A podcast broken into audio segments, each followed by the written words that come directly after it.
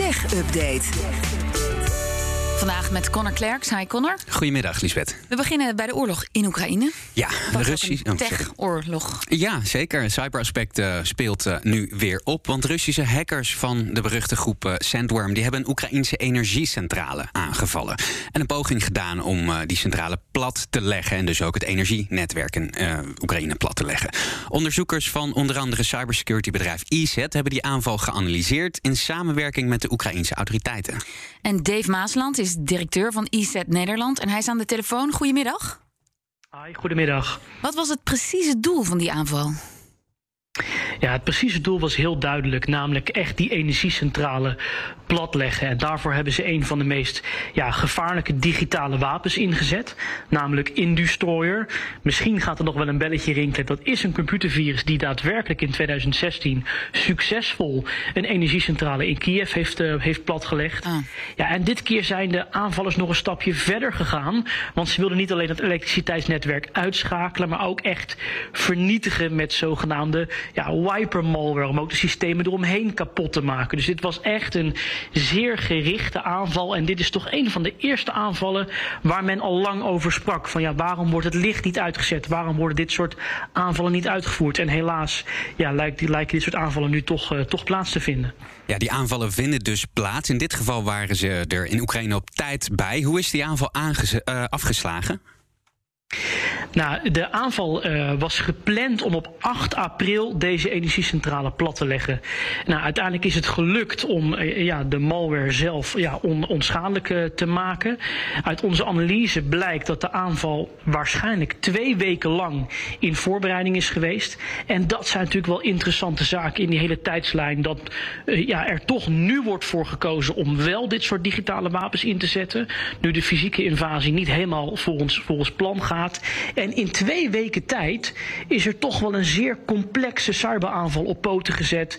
Die zijn hele energiecentrale plat kan, uh, plat kan leggen. Dus ook dat is echt weer een waarschuwingssignaal. We dachten allemaal misschien van nou, uh, zou Rusland dit allemaal wel kunnen? Of bepaalde hackersgroepen. Nou, het blijkt dus dat, dat dit daadwerkelijk nog steeds in hun, in hun arsenaal aan wapens zit.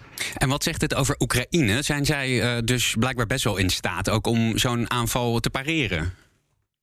Dit is echt een belangrijke overwinning, ook als we het hebben over deze digitale oorlog. Want het laat inderdaad zien, er is enorm snel gereageerd tegen ja, wat toch wel de agressiefste, meest geavanceerde hackersgroep ter wereld wordt genoemd, is het gelukt om deze aanval af te slaan en net op tijd. Dus het is een belangrijke overwinning en het zegt ook wel dat Oekraïne ook op digitaal gebied ja, vele malen uh, beter is dan men had, uh, had verwacht. Dankjewel, Dave Maasland, directeur van cybersecurity bedrijf ESET Nederland. Ja, Connor, er is nog ander risicovol technieuws.